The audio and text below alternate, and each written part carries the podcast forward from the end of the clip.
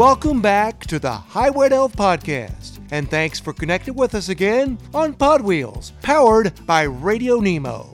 In this episode of the podcast, Dr. Ben Kligler from the Veterans Administration will be returning to share more insights on the value of taking a holistic approach to staying healthy. During this episode, you'll hear Dr. Kligler discuss cultural transformation and how it relates to whole health.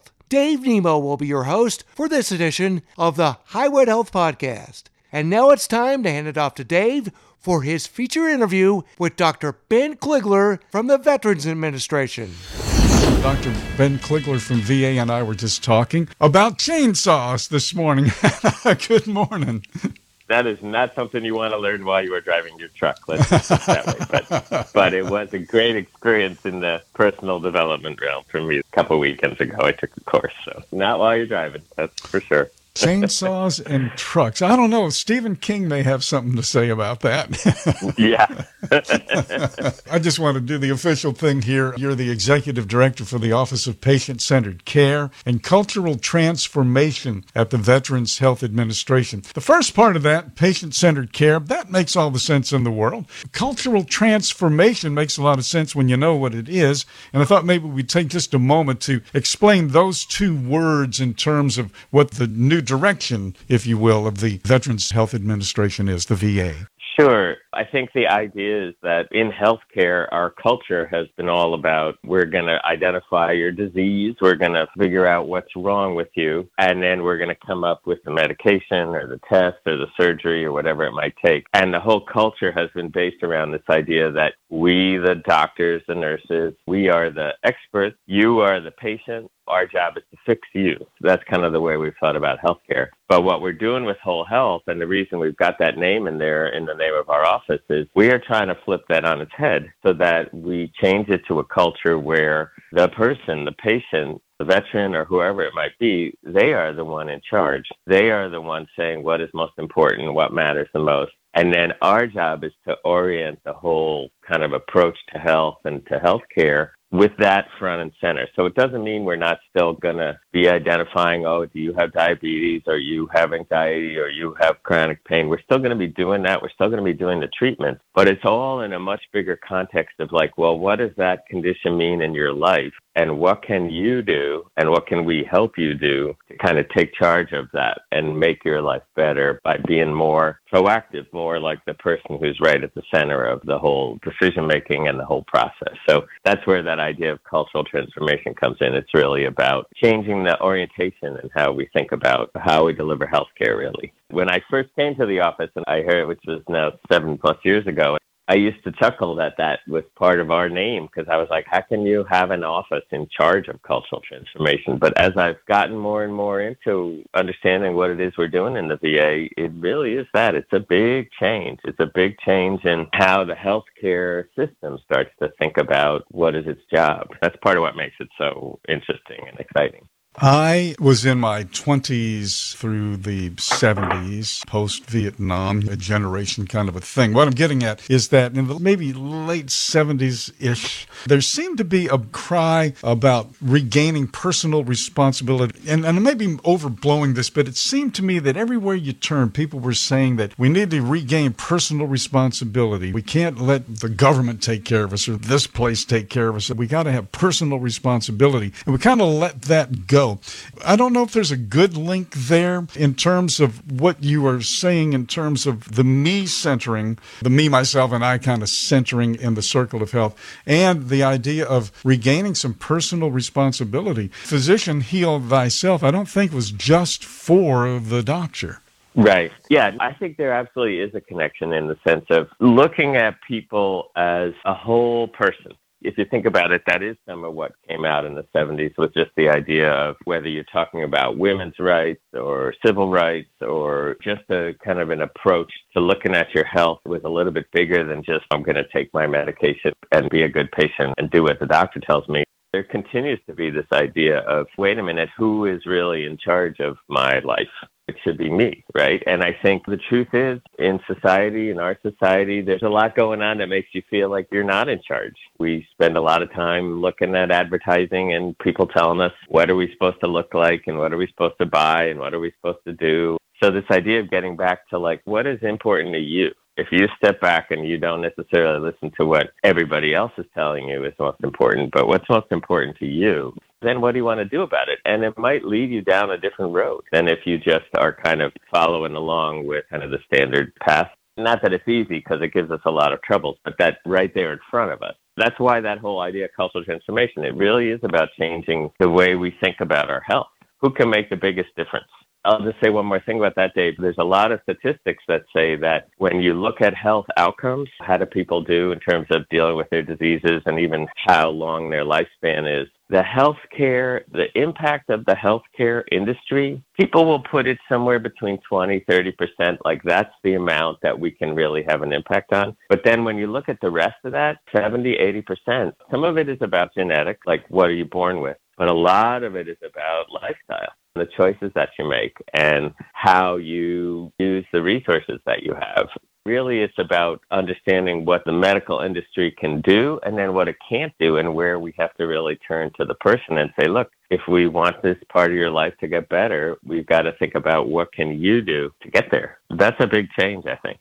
To kind of put this almost in kind of a bumper sticker form, Dr. Ben, our good friend and longtime associate one of the co-founders of the St. Christopher Fund, Dr. John McElligott says, okay, here's a pill, take it, but you can't eat around the pill. You can't just do what the doctor says and then do whatever else you want because well, he gave me this pill, and that's all he did.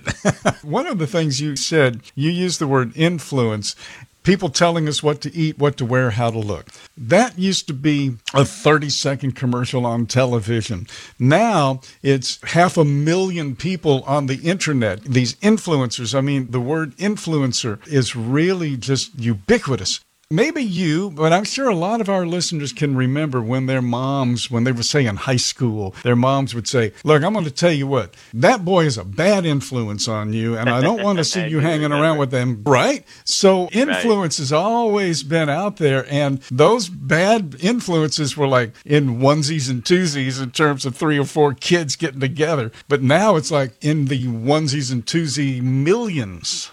Right. I know. I mean, you really can point to it. And I think probably truckers are very susceptible to this, just like everybody, but in a way even more because you tend to spend a lot of time on your own. So you get isolated. And I think when you're a little bit isolated or cut off, it's very easy to kind of hook into the internet as kind of the social connection. And there's really potential great benefits there, but there's also a risk because I don't want to sound cynical, but when it comes right down to it, most of what's out there, people are trying to sell you something those influencers, the way they're making a living is that once you get a million followers, you get to sell products in some fashion, or you get to endorse products. You get to influence people to buy things. I think you really do have to step back and say, wait a minute, what do I want? What's important to me? And what is it I want to do? And I do think that can be a challenge because also you've got the whole phenomenon of we get now targeted advertising, whether it's on mm-hmm. our phones or on our Twitter feed or wherever it is this very sophisticated technology out there working on influencing us, to be honest. You're right. It used to be just advertising industry and maybe there was an ad on television and it's really much more ever present now, kind of all around us than it was once upon a time. And so it almost makes this whole idea of whole health even more of a priority because who do you want to be determining what you focus on and what choices you make and what direction you take in your life? Do you want that to be an influencer who doesn't necessarily even know who you are, or do you want it to be you? Something that you reflect on. You talk to people who know you.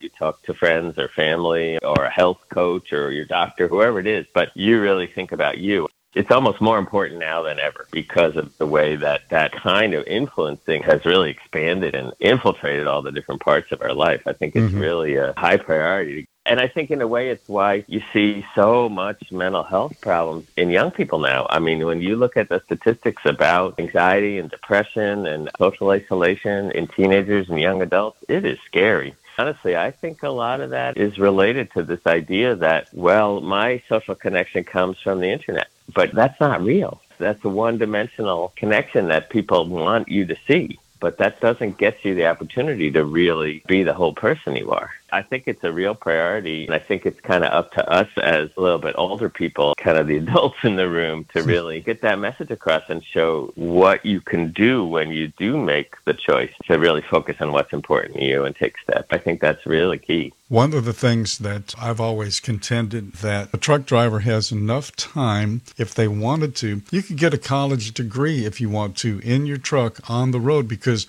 you can go from mom and pop college to one of the major universities of the world and get an online degree. And you have time to do that. And then we use the same technology that we just kind of put down on here. No, Every coin has two upside. sides. Yeah. yeah. Yeah, it got a huge upside the other thing, since we're talking about that part of the circle, that personal development idea, and, and you just brought up that idea of, let's say, learning, uh, getting a degree, learning a new skill, whatever it is. And maybe we've talked about this before on the show, Dave, but the idea of having something that gives your life meaning and purpose something that you really care about. That is such a huge part of the big picture being healthy. There's a lot of statistics that show that people that have what you would call a high sense of purpose in life actually have better health outcomes and actually even live longer than people that have a low sense of purpose or have lost their feeling about what am I living for. And I think one really great way to help restore purpose in your life is to learn something new whether it's a new skill or just a new area you're interested in or a new potential direction for your work, I think that is a very, very powerful tool and you're right, it's so much more accessible now than it was. And let me take back everything bad I said about the internet because this is one of the few. exactly.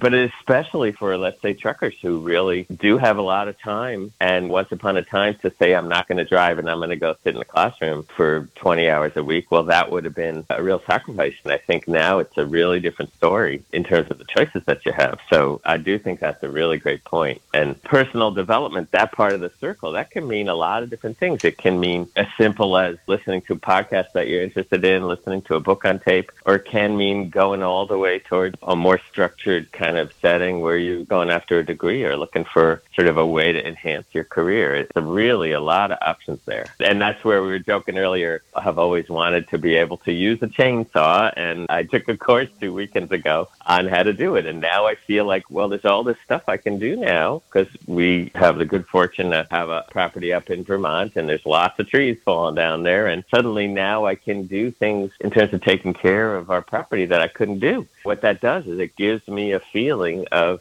satisfaction, sort of a reward. I wanted to take on this thing. I didn't know how to go about it. I took some steps and now hopefully I'm going to be able to use that skill that means a lot to me in terms of how I feel overall. And I think in the end, that has a big impact on your health. So as long as you're careful with the chainsaw, which we were talking about earlier, so I promise, I promise I will be. My wife made me promise.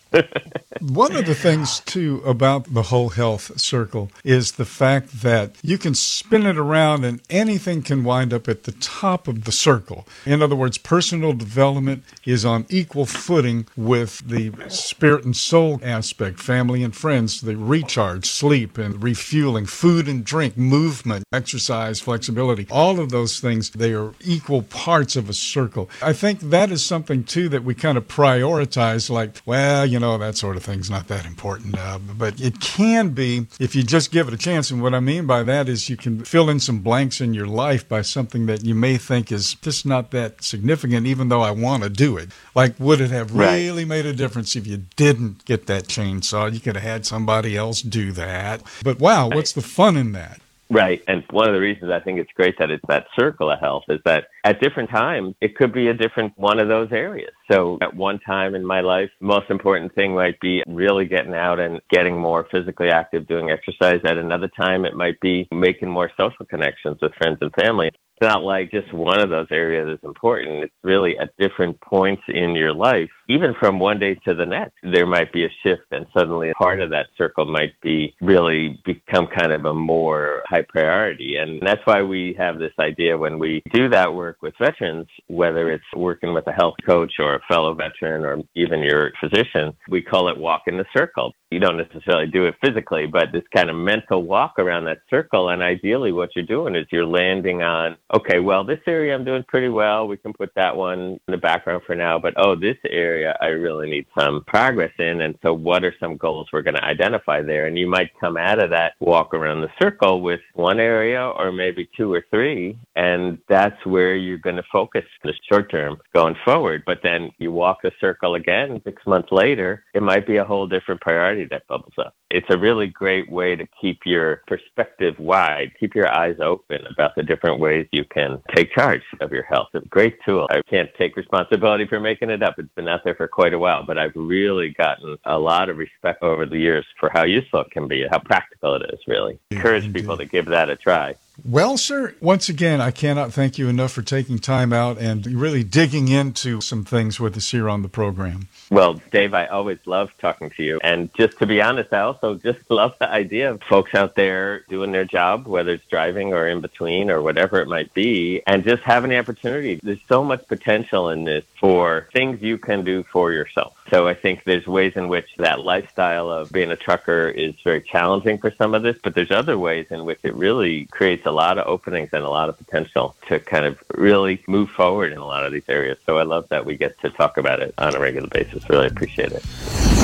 That closes out this edition of the Highway to Health Podcast. We would like to take this opportunity to thank you once again for spending part of your day with us on Pod Wheels, powered by Radio Nemo. Now, folks, you can always find the Highway to Health podcast through Pod Wheels, powered by Radio Nemo.